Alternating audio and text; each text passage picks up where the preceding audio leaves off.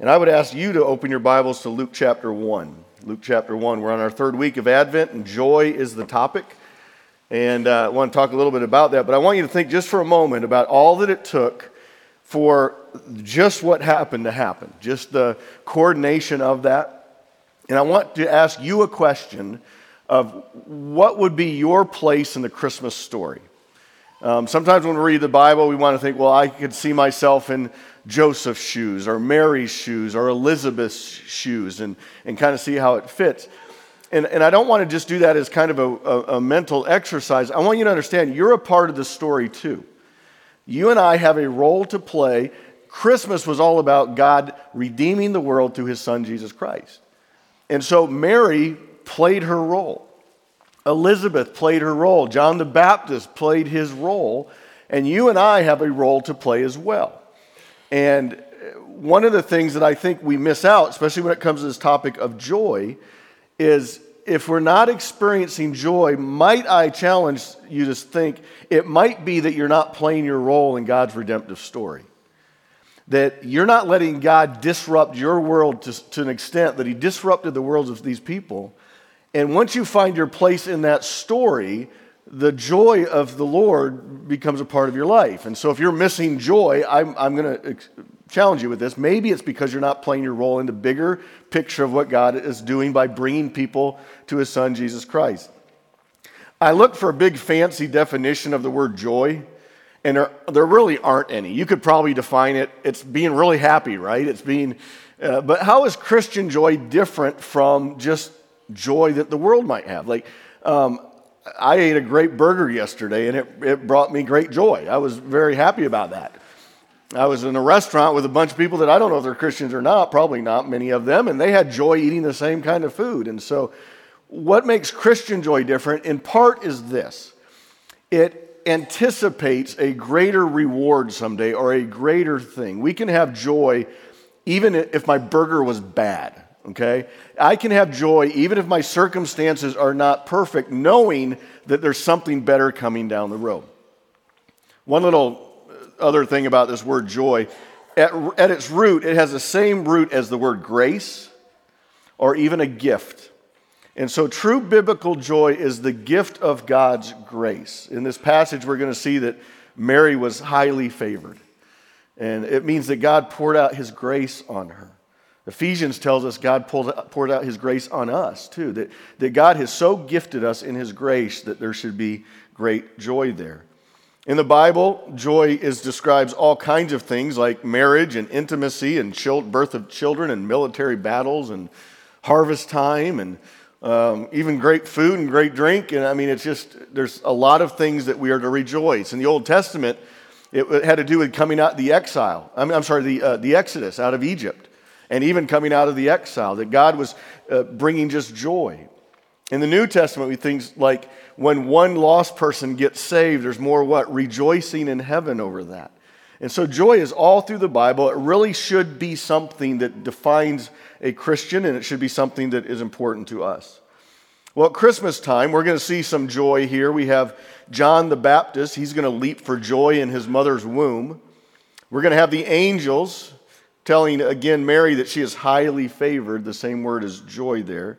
The shepherds are going to proclaim great joy. The magi are going to be overjoyed when they come a few years later. And so all of this comes from, and we can't tell the whole story every week, but let's start reading in Luke chapter 1, verse 26. I'm probably going to make a few stops along the way, and then I'll give you the outline at the end. The outline really is going to be six ways that you can increase joy or find joy or how that might play out, okay? So, starting in verse 26, in the sixth month of Elizabeth's pregnancy, so this is John the Baptist's mother, God sent an angel to uh, the angel Gabriel to Nazareth, the town of Galilee. All this is biblical prophecy. To a virgin pledged to be married to a man named Joseph, a descendant of David. Again, all those great promises to David. The virgin's name was Mary. And the angel went and said to her, Greetings, you who are highly favored, the Lord is with you. Okay? So again, great honor on Mary, not worship and any of that stuff, but we really, she plays an important role here. We are given that same highly favored standing in, in Ephesians chapter 1. Mary was greatly troubled at his words and wondered what kind of greeting this might be. I want to stop right there for a second. Why would that trouble her? Why would, why would somebody being told that you're highly favored by God trouble you? Now, we know the rest of the story. She's going to learn the rest of the story. She's about to find out that she's going to be pregnant with the Holy Spirit, or by the Holy Spirit, that her whole world's going to be turned upside down, right? How many of us, when we hear that God is pouring out his grace on us, would say that's troubling? Here's, here's my point, and here's where I say play your part in the story. If we don't understand that God's grace poured out on us should disrupt our lives, then we're not going to play the role we want. It will require sacrifice. It will require readjusting our priorities. It will require a lot of us. In response to God pouring out his favor, she's greatly troubled, and I'm greatly troubled that I'm not greatly troubled. Does that make sense? Why, when I understand all that God has done for me in Jesus Christ, am I not greatly troubled?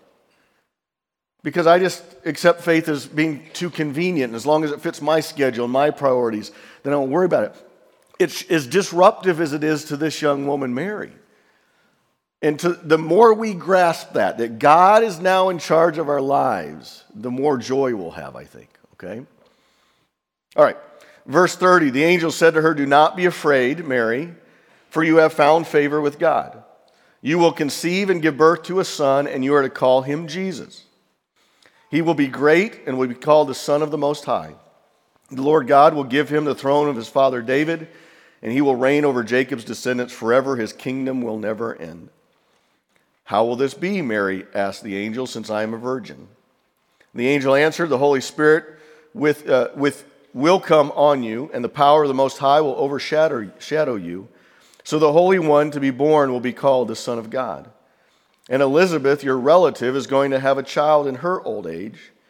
And she who was said to be unable to conceive is in her sixth month, for no word of God will ever fail. Okay, we can trust God's word. And then here's the other point about I want you to find your place in this. I am the Lord's servant, Mary answered. May your words be, word be fulfilled to me. And the angel left her. Can you and I, can we find our place in the story where God has poured out his grace on us in Jesus Christ? It's going to disrupt our life that we say, I'm your Lord's servant, and whatever you say goes. That's one of the keys to finding great joy. And if we don't do that, if it's just convenient and just does what we want, then we may not experience the joy the Bible wants us to have in our faith. Okay? Then Mary said, I'm sorry, um, verse 39. At that time, Mary got ready and hurried to a town in the hill country of Judea, where she entered Zechariah's home and greeted Elizabeth. When Elizabeth heard Mary's greeting, the baby in, leaped in her womb. That's not unusual, right? If uh, ladies will tell you, babies leap in wombs often and in inconvenient times, probably. And Elizabeth was filled with the Holy Spirit. I want you to make that connection. The Holy Spirit's all through this, okay? In a loud voice, she exclaimed, Remember, nobody's told her anything yet. Okay, there, there, wasn't a, there wasn't a text saying, We're heading your way. By the way, it was about a 65 mile journey about three days, a couple days. We're heading your way, and I'm, I've been told I'm pregnant, okay? Elizabeth doesn't know anything. This is the, the Holy Spirit revealing, I think, to her soul, to her spirit, what's going on. When, when Mary, I'm sorry, when Elizabeth heard her, let me jump ahead, verse 42. In a loud voice, she exclaimed, Blessed are you among women, and blessed is the child you will bear. But why am I so favored that the mother of my Lord should come to me. Do you understand the revelation that's going on here? Elizabeth, without being told anything, understands that Mary is pregnant and the baby in Mary's womb is the Lord. That's a big deal. I mean, God is, again, unfolding this right here.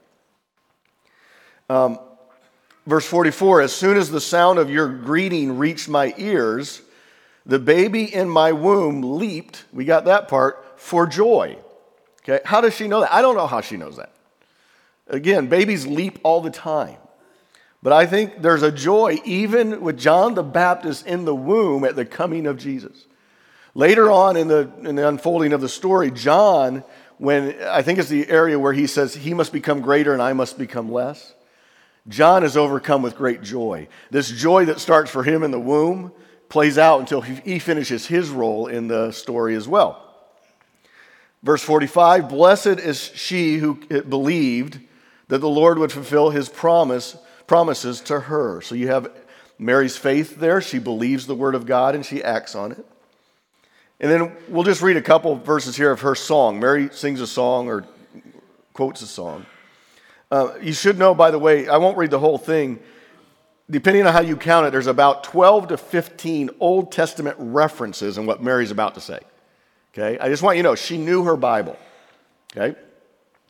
My soul glorifies the Lord, and my spirit rejoices in God my Savior. For he has been mindful of the humble state of his servant. From now on, all generations will call me blessed. For the mighty one has done great things for me. Holy is his name. Now, it's not up here, but I want you to, if you have your Bibles open, flip over to chapter 2, verses 20 or 33.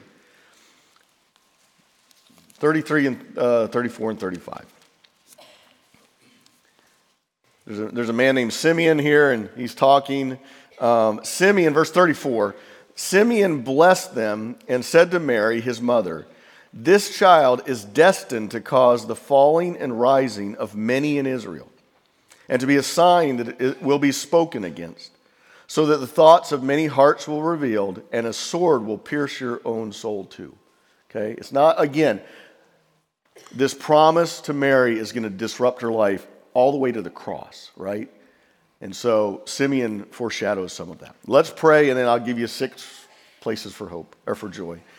God, um, this story can be so familiar that we gloss over things. Um, and, and, God, there are many details here that are worthy of consideration, but um, press on our hearts, God, if you would, what your grace to us means, that it's disruptive um, that it should challenge the way we live and what we do. It, it will bring even grief at time, God's. But thank you that we can have joy in that and joy for what that brings. And so as we go through these six reasons or six places where joy might be found, um, God, just help us to see um, by your Spirit the truth of your word. We pray this in Jesus' name. Amen. Well, usually I don't pray that deep into it, okay? And I'm going to warn you right now this is going to be short, okay? Nobody's ever booed me when I said it's going to be a short sermon.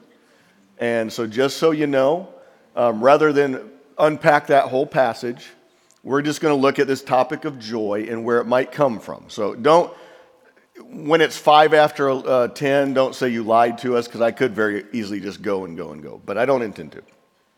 One is the promises of Scripture. What, I, what I'm trying to get at with these six things is where can joy be found? Uh, where might joy uh, grow? Um, what is the basis of our joy? And one of the first things, and we see it here, all the prophecies from Nazareth and Galilee to a virgin to Joseph, a descendant of David, um, Jacob's descendants. I mean, we could go through this.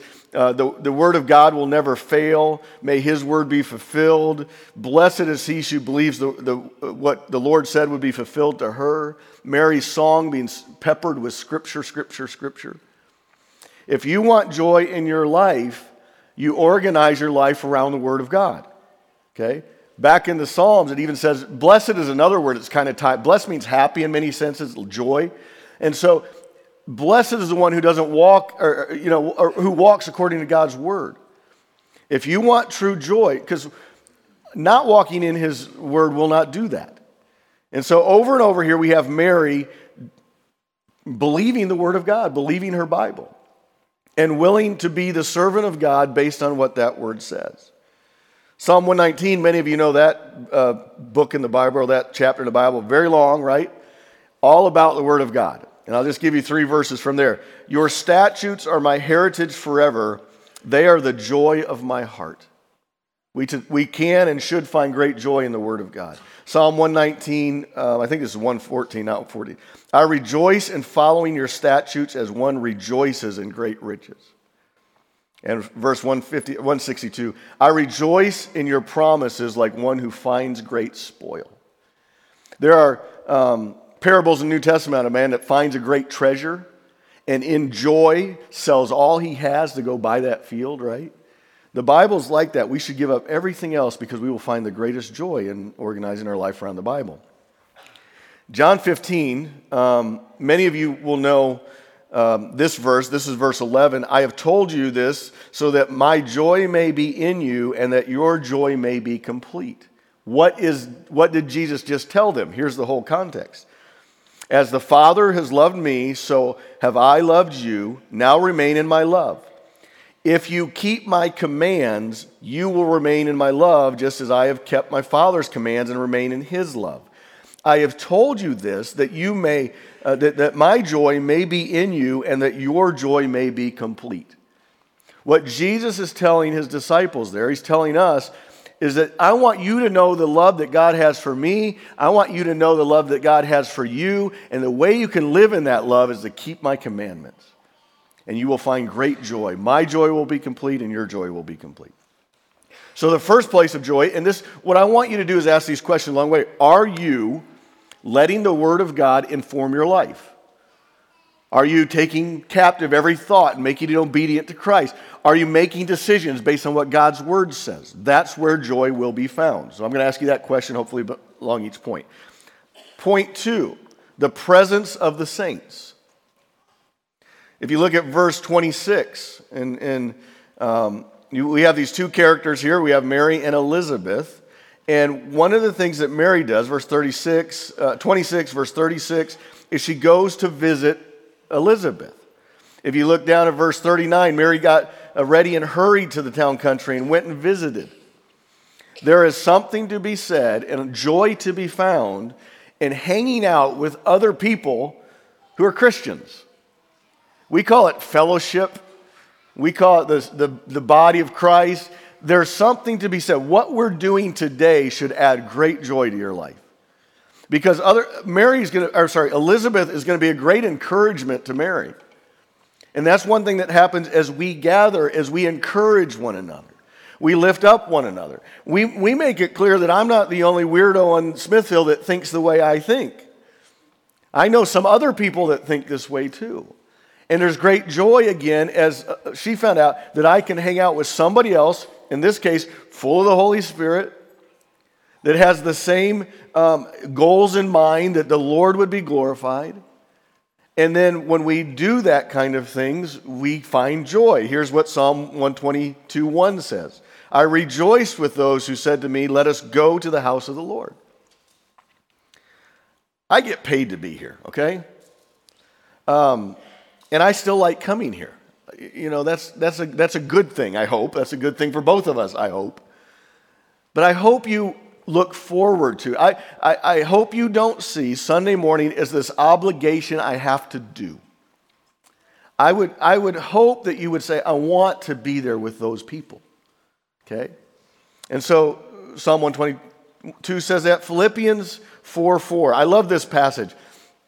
Philippians 4 has some, a couple, I can do all things through Christ who strengthens me, sometimes taken out of context. And then Philippians 4 4 says this Rejoice always. I say it again, rejoice. So we're commanded to have joy, we're commanded to rejoice. What's fun about that, when Paul says that, he says the same thing in 1 Thessalonians chapter 5 rejoice always. In the context of Philippians 4, there's these two ladies, Euodia and Syntyche, and they're fussing with one another. I have no idea what they're fussing about. We don't know what they're fussing about. But you know what Paul says to those fussing ladies? Rejoice in the Lord always. I say it again, rejoice. What Paul's trying to tell them is you put the Lord above everything else, and all of a sudden, any, any disagreements you might have down here are secondary, concerned to the main goal, which is to make much of Christ. Okay? Here's what Spurgeon says about that little um, nugget. I'm glad that we don't know what their quarrel was about, Spurgeon says. I'm usually thankful for ignorance on such subjects. But as a cure for disagreement, the apostle says, Rejoice in the Lord always. People who are very happy, especially those who are very happy in the Lord, are not apt either to give offense or take offense. Their minds are so sweetly occupied with higher things that they are not easily distracted by the little troubles which naturally arise among such imperfect creatures as we are. Joy in the Lord is the cure for all discord. Okay? Thirdly, the power of the Spirit. Don't forget, the fruit of the Spirit is what? Love, and what's the second one? Joy. That joy does not happen because we just put on a, a happy face. There's something about this being born in us through the Holy Spirit. In chapter 28, the Lord is with you. And I'm sorry, verse 28. Verse 35, the Holy Spirit will come on you, and the power of the Most High will overshadow you. Verse 30, uh, 41, the baby leaped um, in her womb, and Elizabeth was filled with the Holy Spirit and proclaimed what she proclaimed. And so, again, the Holy Spirit is, is part of the fruit of the Spirit is to have joy. Jesus, one time, I, I, I can't figure, well, I can figure it out, but I think it's instructive. In Luke 10 21, Jesus, it says, was full of joy through the Holy Spirit. Jesus did what he did, dependent on God. Jesus himself was not full of joy just because he sucked it up and put on a smiley face. He was filled with joy through the Holy Spirit. It's the fruit of the Spirit. Now, I will say this about this fruit of the Spirit. One thing we can do, and you know this, is we can grieve the Spirit with our sin. You, if you're a born again believer, sin will not bring you joy. It may be, bring you fleeting pleasures, it may bring you happiness for a while, but it will not bring you true, lasting joy because you have grieved the Holy Spirit, and the source of joy is the Holy Spirit. In Acts 13 52, the disciples were, were filled with joy and with the Holy Spirit. In Romans 14 17, the kingdom of God is not a matter of eating and drinking, but of righteousness, peace, and joy in the Holy Spirit. And in 1 Thessalonians 1 6, excuse me, you became imitators of us and of the Lord, for you welcomed the message of, in the midst of severe suffering with joy given by the Holy Spirit. So if you want joy, don't grieve the Holy Spirit. Yield to the Holy Spirit. When He leads you, you do. Again, according to His word and all that kind of stuff. Fourthly, is the posture of a servant. If you look at verse 38, I am the Lord's servant, Mary answered. May your word be uh, to me be fulfilled. And then in verse 48, he has been mindful of the humble state of his servant. If we don't understand we're the servant of God, I think we saw this with Elijah. Um, we saw it in one of the other passages as well. We are to stand at attention. This is our part in the, in the pageantry. We are to stand at attention, and when he says help, we help right? We're ready to, whatever he says, we do. That's got to be our mindset. That we are servants, humble servants, highly favored servants, but we are servants of the Lord. And we will find great joy when our master finds great joy. And so, again, fourthly is that. Fifthly is the pain of suffering. This is the part that we wish wasn't there. How does joy and suffering go together? Well, I, uh, we read down to verse 48 and 49.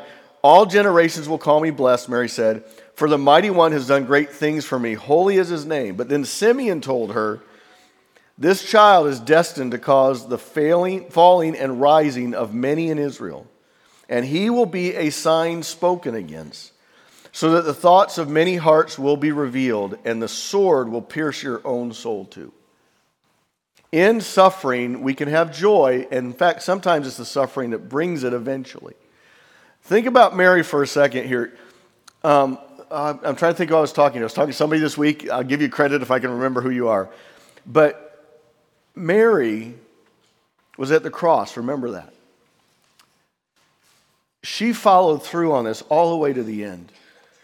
She, she's watching her son be crucified, but she believes he's the Son of God, right? She, be, she believes this. It, I think we were talking about that song, Mary, Did You Know? Mary knew, okay? Mary had some idea what was going on. And she, just think of wanting to stop that. But I don't know that she had the power to stop it, but one, we have no record in the Bible that she did anything but yield to her. She's found with the disciples later on and following the Lord. She understood that what was painful, what was definitive on how people respond to God, either you're with Jesus or you're not, you're either going to stumble over him or you're going to follow him, that was necessary to produce true lasting joy. That the only way we could have true joy was for Jesus Christ to die and then rise again and send us his spirit and make us right with God, all that kind of stuff. And she had to witness it firsthand because there was a greater joy down the road. Again, the parable of the, the man who found the treasure and sold it all. Well, here's how the Bible talks about this joy, and a couple of them are just um, striking me. James, you know this verse. Consider it pure joy, my brothers and sisters, whenever you face trials of many kind. See how joy and trials and suffering are all there together? Because you know that the testing of your faith produces perseverance, and let perseverance finish its work so that you may be mature and complete, not lacking in anything. This is where that biblical definition of joy says it anticipates something better down the road. And then the one that always, Jesus Christ for the joy set before him endured the cross, scorning its shame, and sat down at the right hand of the throne of God. What got Jesus through the cross, according to the author of Hebrews, is the joy set before him.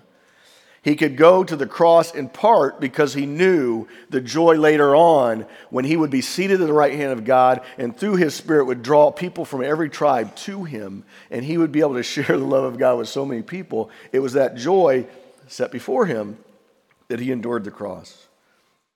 And in Luke, Jesus tells his disciples, Blessed are you when people hate you, when they exclude you, when they insult you, when they reject your name as evil because of the Son of Man. Rejoice in that day and leap for joy, because great is your reward in heaven, from, for that is how their ancestors treated the prophets. Elsewhere it says, rejoice that your name is associated with Jesus so closely that they hate you. Okay? When's the last time, naturally, you leapt for joy when somebody didn't like you because you were a Christian? Isn't that so opposite of what we have? It's because we don't understand we're playing a part. If we are shining the light of Christ, some people are not going to like it. And we should leap for joy that at least we reflect Christ enough that they see Christ in us and what gets better than that, right? If we're playing our part in the role or in the pageant and all that. And then, sixthly and lastly, the praise of the Savior. In verse 131, it says, you, you are to call him Jesus. That means God saves, the Lord saves. He, he was coming to save his people. That's why he came. And then in Mary's song, she says, My soul glorifies the Lord and my spirit rejoices in God, my Savior. I don't want to pick any fights this morning, but Mary needed a Savior. Okay? You and I need a Savior. No one is born perfect, not even Mary. And she should be highly honored. But she recognized before Jesus came, before he grew up, before he went to the cross, based on the Word of God, that he was the promised Messiah, and she glorified the Lord, and her spirit rejoiced in God, her Savior.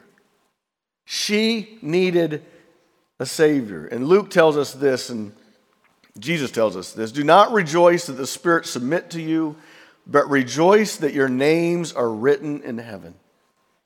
This is the, this, this is the foundational one here to me if we work our way down. You, once we understand Jesus died to save us, and my name is written in heaven, and your name can be written in heaven, what joy! We rejoice in that. That's why we can endure stuff. That's why we can believe all the things that we've just listed. If Jesus Christ did that. So the, the question here is Is your name written in heaven? Have you asked Jesus Christ to be your Lord and Savior? The Bible tells us when He accepts you and forgives you, your name is written in the Lamb's book of life. And you can, will have eternal life with Him and great joy forever. Again, sin comes into the picture here because some of you may be saved and say, Well, I don't, I don't know joy that much. David, when he was confronted with his sin, said, Restore to me the joy of your salvation. When he finally came clean with his sin, he was reminded or restored what a joy it is to be saved by God. Well, let's go through these real quick and then we'll we'll wrap it up. Uh, again, I want to challenge you in these areas. Are you believing, obeying, uh, organizing your life on the promises of the scriptures? Is God's word your marching orders? Is it your instruction book? Is it your authority? Secondly, are you in the presence of the saints? Are you spending time with other believers? We can get so drowned out on this that we spend time with other people. Make sure you're spending time with believers. The power of the Spirit. Again, sin will grieve the Spirit, but make sure you're yielding to the Spirit of God as He leads you and guides you. Do you have the posture of a servant? Are you standing at attention, waiting for orders from your master? Can you even find joy in suffering, realizing that it's bringing something better down the road? And can you at least have joy in the Savior? That our names are written in heaven and this earth will seem so short of time compared to eternity. That we should, as the parable says, sell everything we can and get that treasure. Okay? Let's pray. God, give us great joy uh, along these lines. I thank you for the example of Mary and Elizabeth, the words of Simeon, God. I thank you for John the Baptist leaping for joy in Elizabeth's womb. God, thank you that our names are written in heaven if we've accepted Jesus Christ as our Lord and Savior. But as Mary was told, that name Jesus will be a stumbling block for many. And so, God, if there's anyone here today that's not accepted Christ, if there's um, any hindrance, if they're stumbling over that idea, um, God, would you just clear a path for them to come to you? God, you promise us this great joy in those, I hope, in those areas that we've just seen in your word and your spirit and your, your saints, even in suffering. Help us to be joyful people because great is our reward and our names are written in heaven. Pray this all in Jesus' name. May he be glorified. Amen.